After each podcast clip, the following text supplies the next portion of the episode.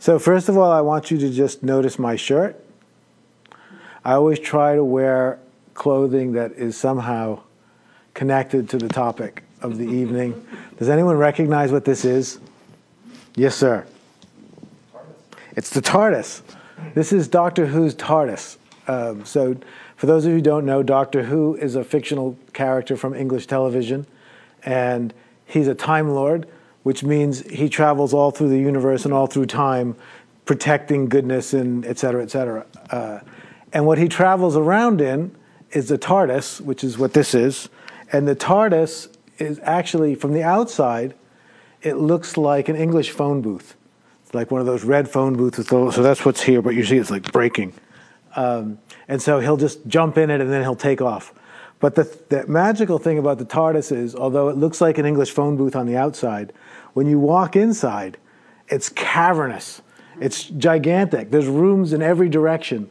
Uh, and he was once asked by someone who joined him in the TARDIS, This is impossible, the person said. And Doctor Who said, No, it's not. It's transdimensional physics. so we're going to take a journey in the realm of transdimensional physics, uh, which is a fictitious physics, by the way. Uh, but we are going to take a journey beyond the normal confines of the way we've been trained to perceive and think. Uh, so that's the journey into non duality is a time honored spiritual revelation that, as Matt was saying, his wife has been asking, What is non duality? Uh, so if you want to ever give a very quick definition, it simply means not two. Uh, so non duality is the spiritual recognition of not two, because one can imply another, but not two excludes the possibility of another. So it's kind of super oneness. It's a definition of the exclusion of there being any other, which means there can only be one. Uh, and in Eastern traditions, it's generally considered to be a very high recognition, uh, but it also has a long tradition in Western uh, traditions. There's a lot of uh, there's Jewish oneness traditions, and of course, a lot of Christian mystics talked about oneness. Now, that's more in a theological context, so they speak about it more in terms of God, but there's still a oneness teaching in those traditions. And non duality was the, the pursuit of non dual experience was uh, essentially the singular driver of my life for about 25 years. That what I wanted more than anything else was to experience non dual consciousness, not two consciousness, oneness. And what I want to share with you tonight is essentially the amalgamate, you know, an amalgamation of all the things that I experienced and learned over those 25 years in relationship to what non duality is, at least as far as I have experienced so far, and I'm still kind of pursuing it. So Next year, things might be different. Uh, but as of now, uh, what I'm going to share with you tonight is what I have to share. And it will be less a talk tonight than some of my other more philosophical talks because there's actually not a whole lot to say about non duality. In fact, most of the greatest teachers of non duality, or at least some of the greatest teachers of non duality, tended to teach utterly in silence. So for many, many years, an Indian sage whose name is Ramana Maharshi taught only in silence. Ramana Maharshi was an Indian sage uh, who taught in the middle of the 20th century, died in the middle of the 20th century. He was Indian. Uh, he came to a certain amount of celebrity in the West because Carl Jung really fell in love with him and wrote a great introduction to uh, a book, a collected work of his teachings way back. And Ramana Maharshi was a part of the lineage that I originally trained in. He was the originator of the lineage that I worked in, uh, which is called Advaita Vedanta, uh, which is a Hindu tradition. But Ramana, for most, for a great deal of the time, he more or less did this.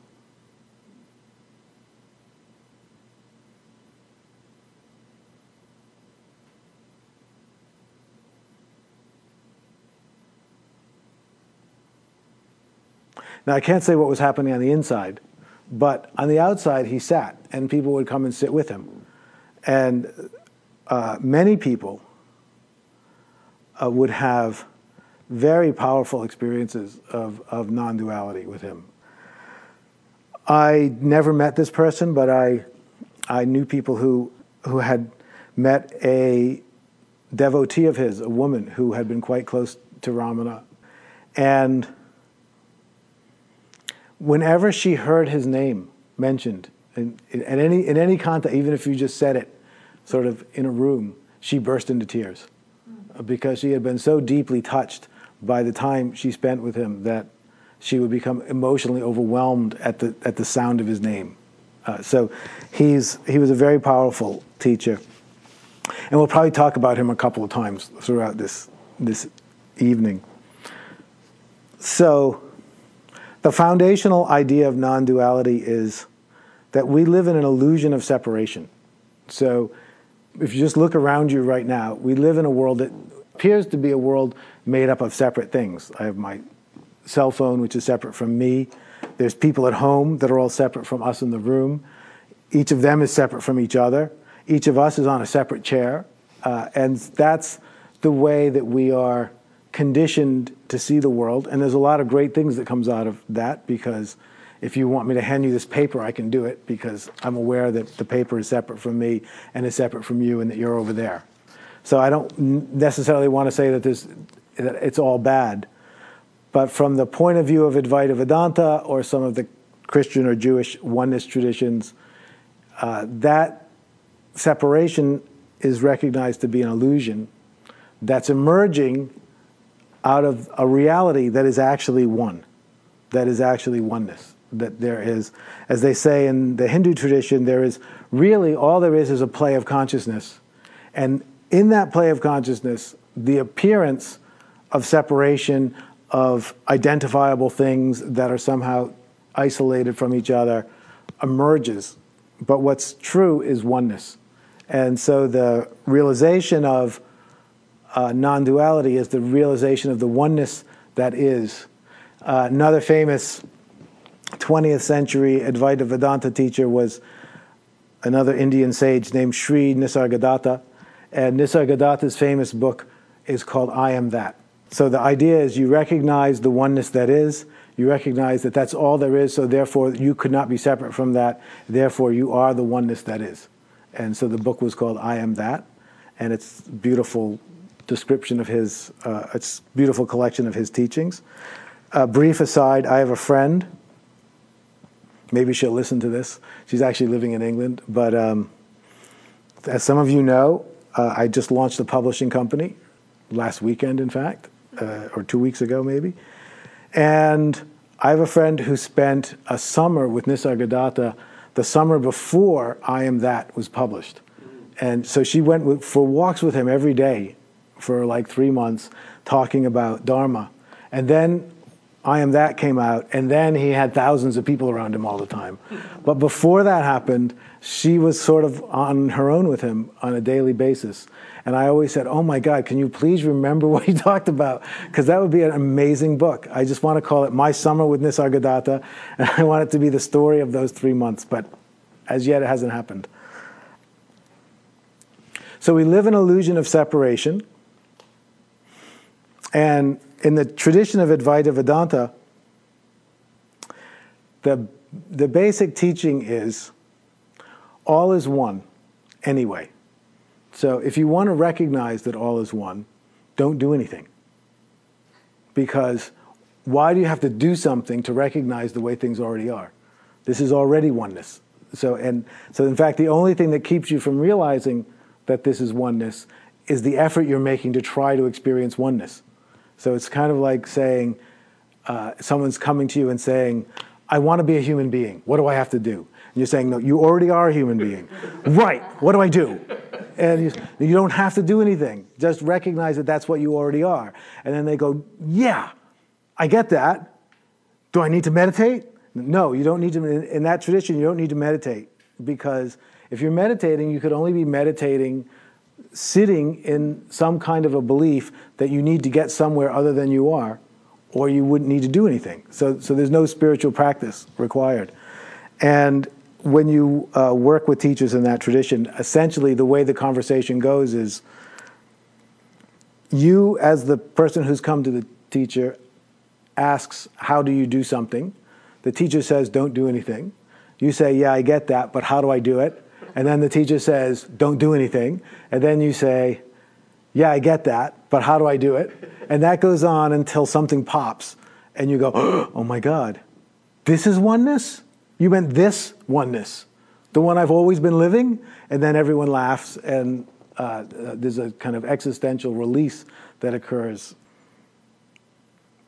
That if you experience it, you recognize why people have been pursuing this with their lives for thousands of years, uh, because it's such a profound release from the structures of the way we've been conditioned and the shaping that we are currently in.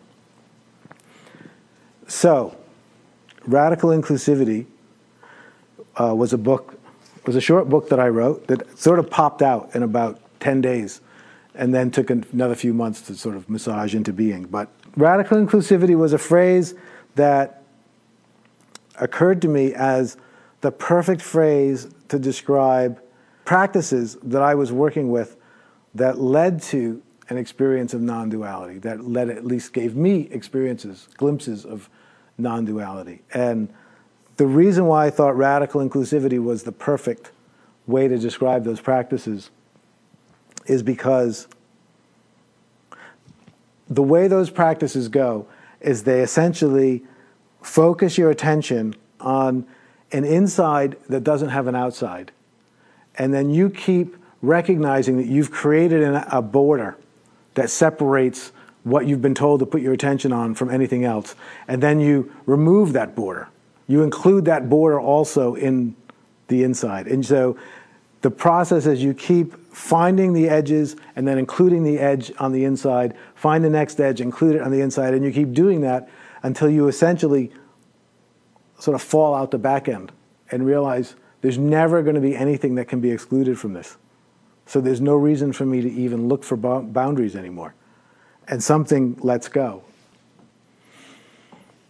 I want to describe it to you in the way that I did in, this, in the first part of this book, which is uh, the meditation instruction that I was working with years ago was the instruction let everything be as it is. So meditation meant sit and let everything be as it is. So I'm going to want us to try that. So just sit wherever you are, here or at home.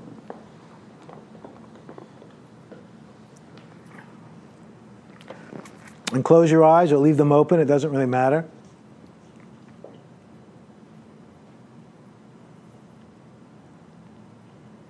And just let everything be as it is.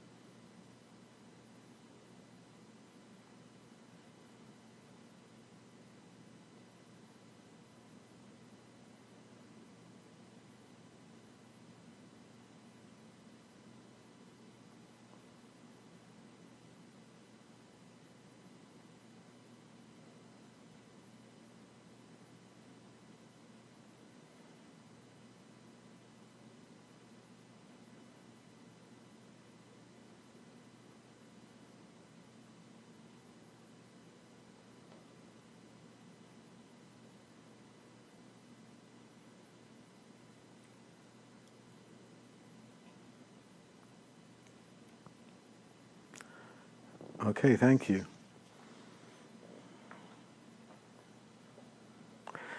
Did anyone find that difficult? Or did you all find it easy? Because ideally it should be easy. I mean, you're not doing anything, so there's really nothing very difficult about it. Um, but it's surprising how difficult it can get for the easiest thing you could possibly do. The way that that practice gets deeper, you know, often I teach meditation in a context of anxiety reduction or the, the many incredible benefits that meditation has for your life. But speaking about meditation in the terms of in terms of non-duality, one has to pursue it a little further than the stress reduction level. And one way to think about how far you would want to pursue it is that you would meditate so long that you would forget that you were meditating, and that you were, would forget that you were a person that was meditating, and you would forget that you were a person. And then there wouldn't be a person letting everything be as it is. There would just be everything as it is, which would be non duality. Then there's no sense of a person being in the picture, doing something. There's just an arising that's happening. And there's no self conscious awareness of that arising. Because if there's any self conscious awareness, then you can't have non duality. Because then there's you being aware of something, which is always going to be two. So non duality is. It's, it's a misnomer to think that you can actually have a non dual experience because whatever a non dual experience is, it's certainly not something that someone else could have because then there would be a two. So the, the, the, the way you feel like you have a non dual experience after the non dual experience. That later, then your mind puts together a model of, I must have had a non dual experience. But what was actually happening at the time was nothing. You were gone. You know, that you aren't present for a non dual experience because then it would be a dual experience. So, the depth with which you pursue meditation, if you're pursuing it in a context of non duality, is that you go until you forget everything, forget who you are, forget what's happening. You let go of all reference points. So you no longer, there's no sense of time anymore. There's no sense of I started a meditation and it's going to end. There's just being and nothing else.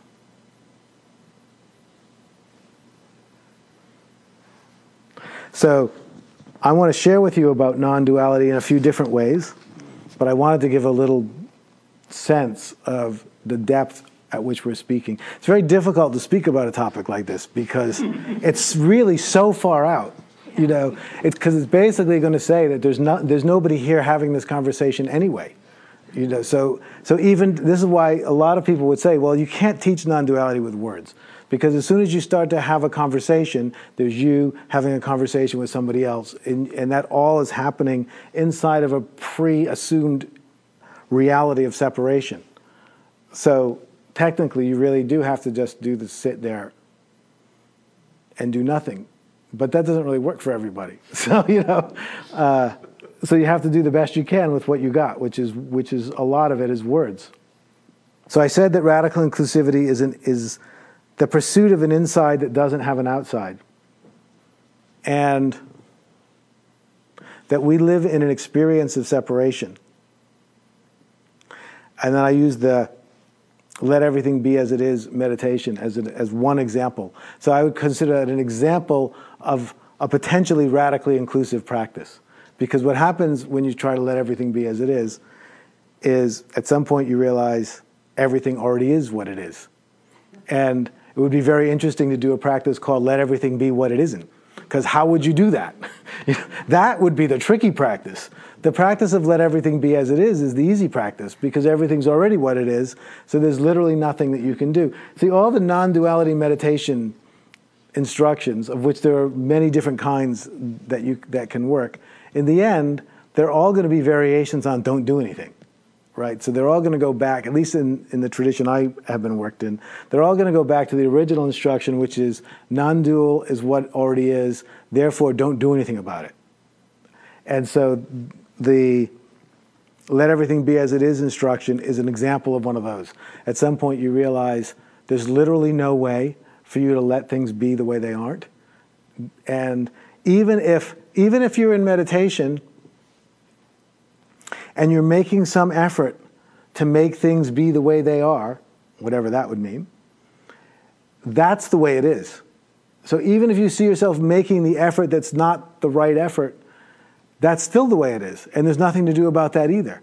So there's literally, you come to a place in these practices where there's no way out. That's why it's radically inclusive. There's literally nothing that can happen, including you totally screwing it up, that isn't what it is. And therefore, there's literally no way for you to get it wrong. And so sometimes when I, I teach meditation in this way, then I'll say, okay, close your eyes and just do whatever you want. Because there's literally no way for you to get it wrong. And, and then people will go, that doesn't work. How could that work? You know, but it depends what do you mean by, by having it work? Because that won't work must be a question that's coming from a place that thinks something is supposed to happen before this can be non duality. But this is already non duality. So, of course, it's going to work. Nothing could not work. That's the point. But you see why these kind of teachings get very infuriating. Um, it's because basically there's really nothing to do, and you just keep going and listening to someone tell you not to do anything. And it's very, very hard to keep listening to someone say that without, you know, getting up and punching them at some point. so that would be an example of a radically inclusive practice. I normally teach using the instructions of don't make a problem out of anything. But it's basically the same deal in the end, because if you're not going to make a problem out of anything, and that's the key is it's got to be anything, then there's no way to do that wrong either. Because even if you think you have a problem, you just don't make a problem out of that, and et cetera, et cetera, et cetera. So again, if you really follow these instructions, you get to, it always brings you to the same place, which is the place where you realize you can't possibly do it wrong, and therefore there's literally nothing to do. And if you really get that, something lets go, and then you just stop. Like something stops. Some momentum that was always you doing something stops, and you just land and then you're just there. And it feels like, oh my God, how did I get here? Like, who, where was I? I was in some dream of doing things to get someplace.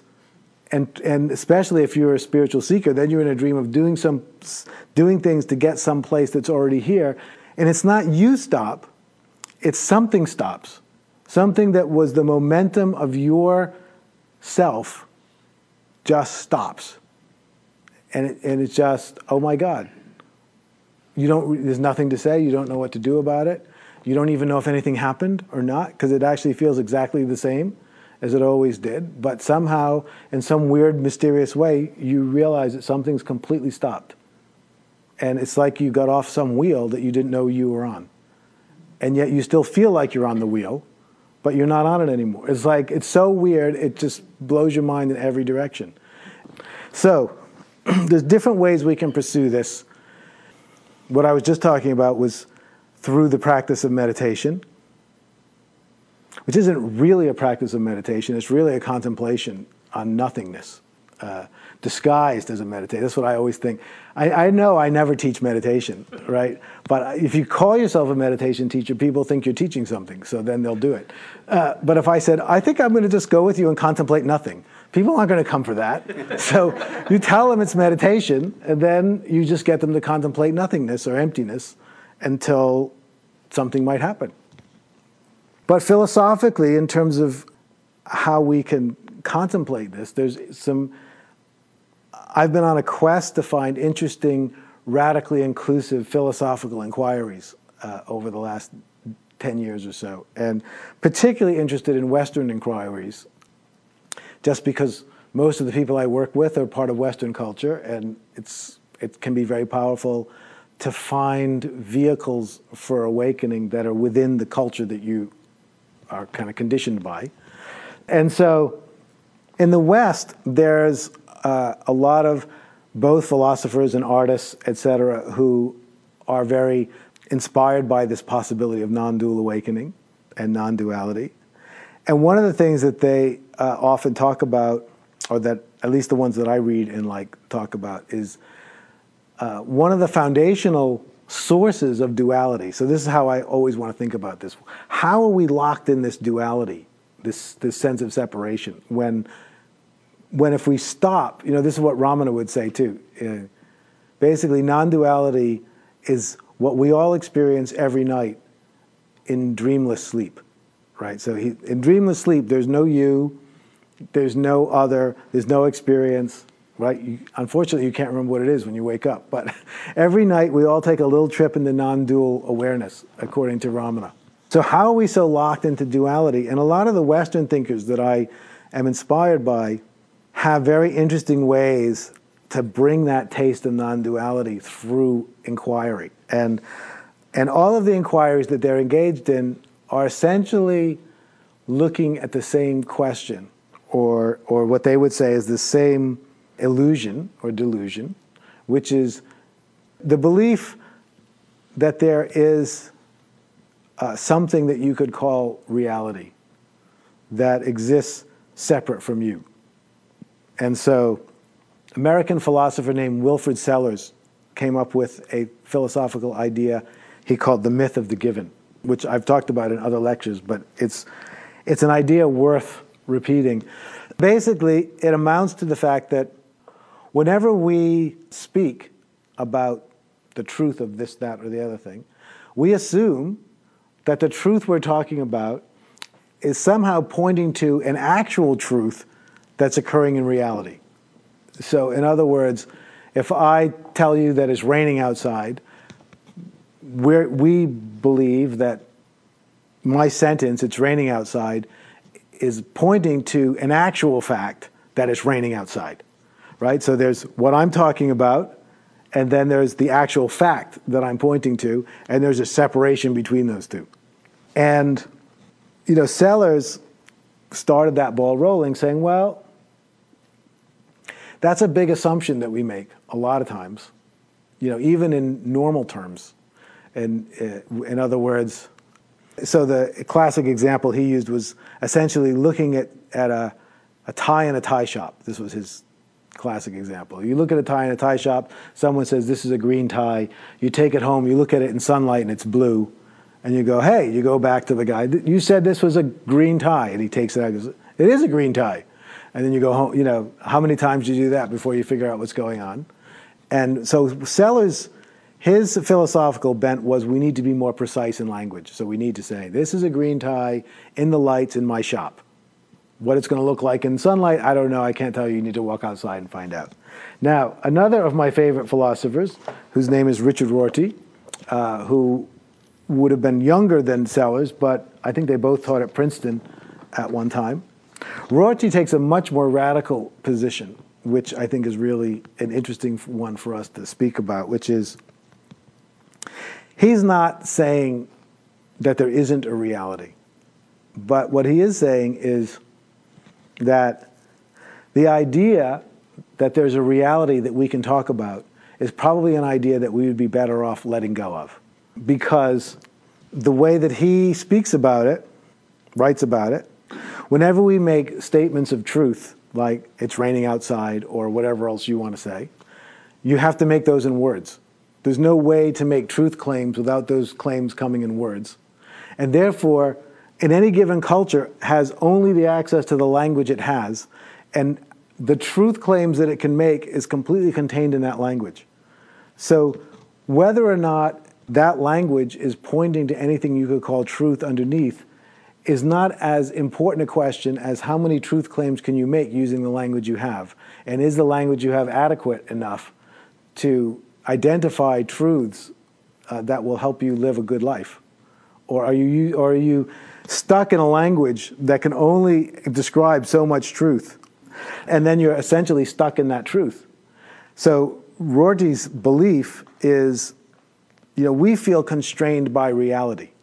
That's, that's the way that we, we're sort of conditioned to feel like there's a reality that's constraining what's possible. Rorty's saying he doesn't know if there's a reality that's constraining what's possible.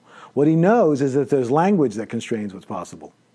And we should probably put more thought into the language that we have to use and less thought into the reality that we think it's pointing to. And, and when, you, when you kind of get into this way of thinking, it starts to lead you in a kind of non dual direction because it starts to undercut your confidence in the fact that there's a reality that's constraining you, or that there's ultimately your confidence that there might be anything like reality in existence that in the way that you have been trained. So one of the ways that this works, and, and Rorty certainly, you know, he points in this direction, but he doesn't go as far as some other people in this direction. We experience a material reality chair, bodies, other people's bodies, computers, other people's homes. And, and we've been conditioned to really experience all that as real. And the question would be are we experiencing that as real because it's the only possibility of what's real? Or are, are, are the ideas that we have been trained in and the language that we have to use conditioning our nervous system to experiencing all this stuff as real? You know, and if we had been born 10,000 years ago when they experienced other things as real that we no longer experience, were they just wrong? Or was their language and their conditioning producing a different experience of reality than what we have? You know, when we talk about indigenous peoples and the kinds of experiences that shamans have and the ways in which they commune with animals and with plants, are they making that up? What the scientific view would tend to think is it's somehow metaphorical, or maybe it was a, kind of a special power. What Rorty would want to say is that they lived inside of a cultural construct that allowed for those kinds of experiences to occur, and we live in a cultural construct that no longer allows for those to occur. So the question is we think ours is the real reality, but only because we experience it the, the shaman thinks theirs is the real reality because that's the one they're experiencing.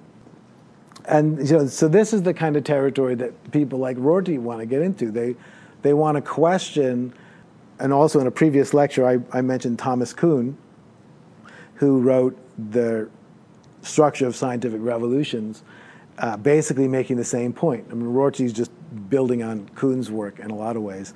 But Kuhn was saying when you look at the history of science, it's told as if we kept learning more and more and more about reality. When in fact, we just kept moving from one way of seeing reality to another way of seeing reality.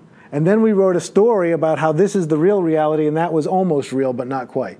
And we kept doing that long enough so that we then had this belief in a progression of, of gradually learning more about reality but the real reason we wrote it that way isn't because that's the way it happened, because Kuhn went back and looked at the historical record and saw that's not actually the way it happened at all. I mean, if you look at, at, the, at the science of this era, and then you look at the science of that era, there was no progression that led from this to that. There was a leap that led to something completely different, and then it was described as if it was a progression. So, according to Kuhn, we do that because emotionally it makes us feel a lot better to think that we live in a reality that we're learning more about than we feel when we think we keep shifting from one reality to the next and we don't actually know which one is more real than the other. And, and that's what Rorty is saying. We need to get used to the fact that, we're, that we may not be learning more about a singular reality, and there may not be a singular reality in the way that we've been taught. And I think it's, it's almost like a pre skill to the pursuit of non-duality to have that kind of flexibility of mind. You know, however you get there, whether you get there through reading Richard Rorty's rather dense academic books, or you get there through having had spiritual experience, if you are sort of irrevocably convinced in the reality of the world as you experience it, there's just not a lot of room for this kind of experience of non duality. Because it is going to take you out of this world you know, and and that's why people pursue it to a certain point, and then they go, okay, that, I'm done. This is crazy.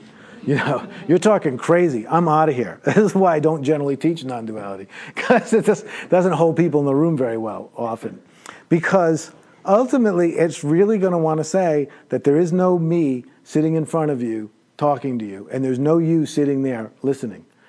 There's just an experience of me being up here talking to you, an experience of you being there listening, which is just basically an experience based on a set of very deep unconscious beliefs that are holding this, this dynamic in place.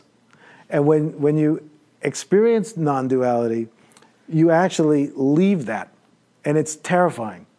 It's, it's literally like, you know, like you can imagine stepping off the end of a cliff. This is like stepping off the edge of reality. And it's, oh my God.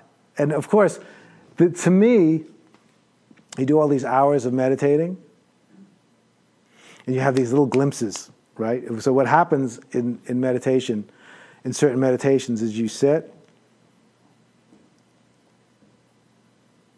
and then all of a sudden something starts rumbling. It's like a little earthquake. And, and more often than not, what we do is go, and we just like clamp back in. You know, it's kind of like you're in your meditation seat, and then you start to take off, and you grab the seat. I'm not going anywhere. you know, whoa, and then you go, wow, something really happened. It was really the beginning of something happening. you know, it's like something almost happened is really what. But it, you know, even something almost happening is earth shattering because when you go from complete faith in the reality as you've always experienced it to not totally sure, even if it's only a little not totally sure, that is a monumental leap in consciousness. But if you do a lot of practice, and you're able to get very stable, to me, the whole point is there'll be one time when it'll start taking off and you won't recoil back. You'll let it happen. You let your whole experience of reality just fall apart and go away. And you're just like, you can't say you're not here because there's nowhere else to be, but you're also not here here what here isn't here. here isn't what you thought it was. It's not, you didn't really go anywhere, but everything just fell away. So the way that Rorty's teaching, I like because he's getting us to question and, and Kuhn and, and, these various philosophers. And I just love the fact that there are academic philosophers that are willing to go that far out. I mean, Rorty got slammed you know, for this kind of thing because it's so far out. But you know, he would say, really, when we're talking about truth, we're not really talking about ideas about something that actually exists. All we're doing is using language in a way that is comfortable to speak, right? That that's really what's happening is that language is really just a shared behavior pattern. And you know, if I say, "This is Ed," everyone will say, and everyone who knows Ed will go, okay, that's Ed, right? That's a comfortable way for me to speak. If I say, this is Santa Claus, people go, hey, that's not true.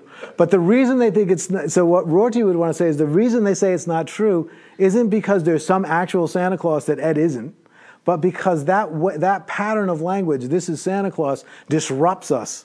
And that disruption is what we experience as not true. And so, so he says that when when different epochs change, what's changing isn't our understanding of reality, but what language we feel comfortable with. So when we were in the Middle Ages, we were comfortable with the language of angels on the heads of pins. And people could talk about that, and no one, you know, you'd be in a room full of great scholars, and they'd be having an argument.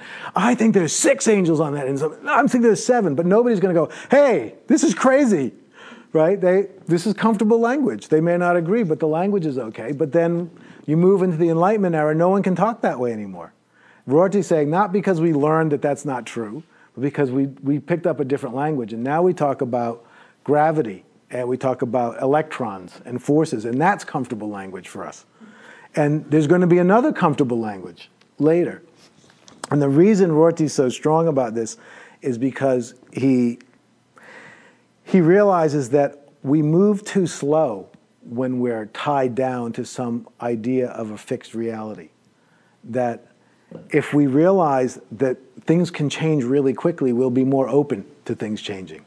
If the scholars in the Middle Ages hadn't been so wedded to their belief that they were right about reality, they would have been more available when the first people started to talk about rationality, and they probably wouldn't have burned them at the stake You know, that was, it felt, it felt reasonable when you thought these people were crazy because they were talking about something that wasn't real. So what do you do with people that don't? In the Middle Ages, if people are talking about stuff that's not real, you burn them at the stake. Uh, they don't do that anymore, thank God.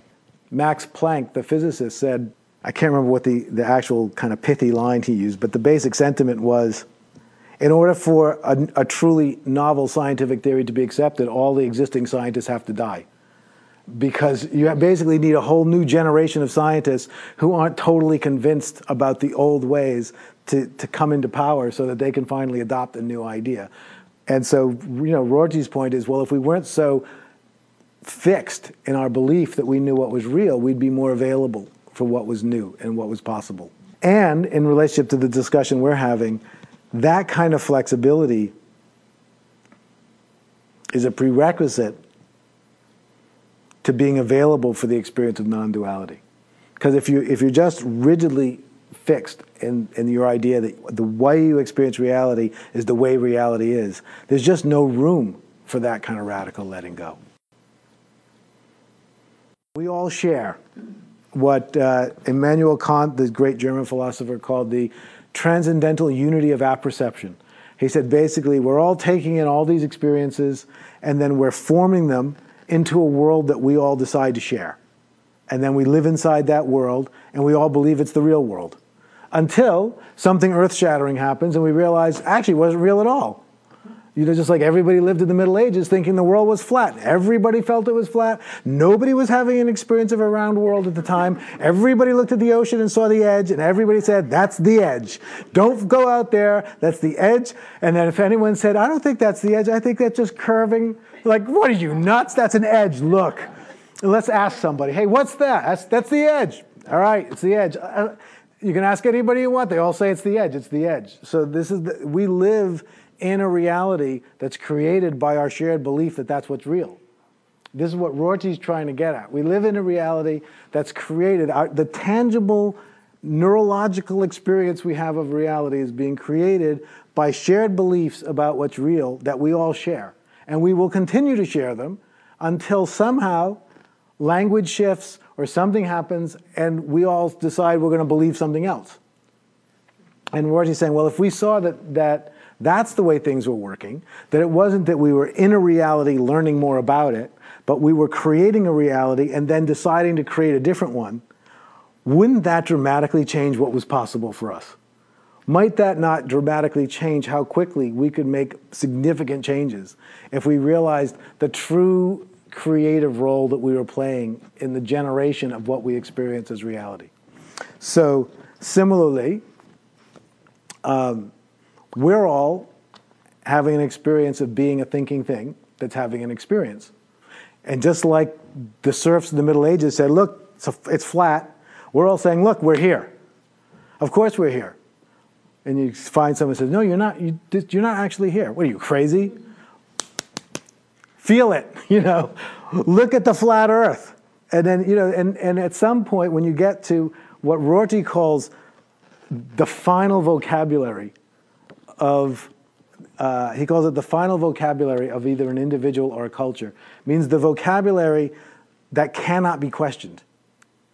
And the only way you can question it is with force.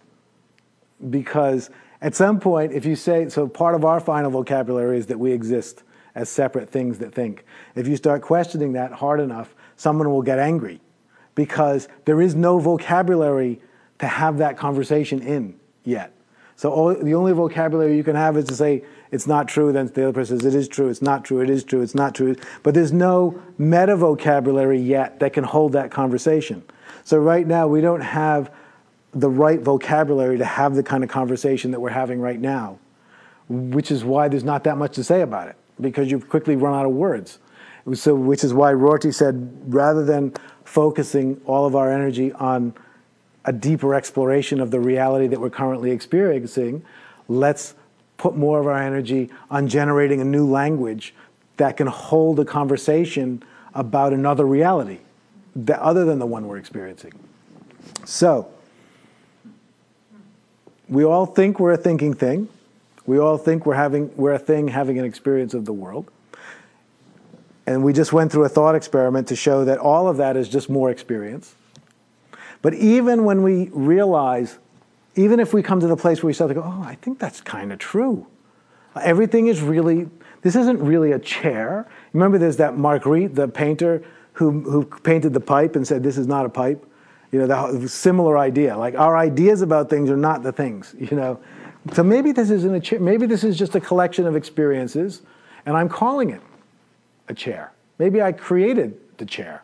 Just like, you know, you look at this, and you, there's so many things here that I'm creating. There's a hand, and there's a forearm, and then there's sort of an arm, and there's fingers. They're all, they're all things on top of things created by words, and then I have a distinct experience of them. You know, like they say certain northern indigenous tribes have like X number of na- words for snow, right? We have snow, and they have 30 different words for snow. Does that mean when they go out on a winter day, they say 30 things, they see 30 things where we see one thing? Probably. We see snow and they see many different kinds of snow because their language is creating a different reality than our language is creating. So here we are, very convinced that we're a thing, having an experience of the world. and this is how these conversations go. Um, and then we start to realize, wow, maybe this is all just experience, right? This is, this is not me having an experience of the world. This is just an experience. And part of the experience is the experience of being a thing that's having an experience of the world. That's wild. You know, and then what you need to question is the fact that there may be nobody having this experience. there is no one having the experience of the world. I'm not having it, you're not having it, it's not being had by something other than the experience itself. That, that the experience knows itself. There is no mysterious entity behind the curtain that's having the experience. That we actually live in an awake universe. The universe itself is awake. It's not, there are things in it that are awake. The reason why we experience is because we live in a universe of experience, of awakeness. And, and, it's not that there are specific things that are awake in an unawake universe. The whole thing is awake.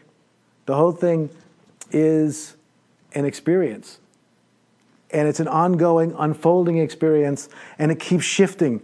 The experience keeps, keeps changing. And there was a time when uh, our experience was different than it is now. And now we're in the experience of being independent things that think and have experiences. But that's just an experience. And maybe nobody's having that experience. It's just an experience that exists. And what does that mean then? What does that mean about who we are? Because we are just this experience that's happening. And you, you go in that direction, you start to realize, well, I'm not really over here. I'm also experiencing you over there. I may have a different vantage point on you than I have on my on this, but really, am I really just over here experiencing you over there, or am I having this whole experience all the time? So you keep going, like you just hear it once, and it kind of like, oh, that's intriguing. But if you really want, no, if you really want to unsettle your experience of reality, just keep leaning into this. Uh, it was once described to me as like uh, leaning into a block of ice. You know, you want you're trying you're trying to get it, you can't get it. You keep leaning in it. It feels solid, but if you kind of keep going, slowly it melts, and you start to feel like you're somehow in some weird way getting somewhere or something. and then at some point you like burst out the other side of the ice block and, and you're just floating in, in experience and going, This is amazing. And I don't even know who's thinking that it's amazing. And I don't even know who's laughing about the fact that it's amazing. It must all be me because there isn't anything else. You know, which is why Nisargadatta wrote the I am that. Because that experience is the play of consciousness that the Hindus talked about. And Nisargadatta's recognition that that's all there was meant that I am that. There is nothing else I could be because all there is is this play of consciousness. So that is the conversation about non duality that I wanted to have with you tonight.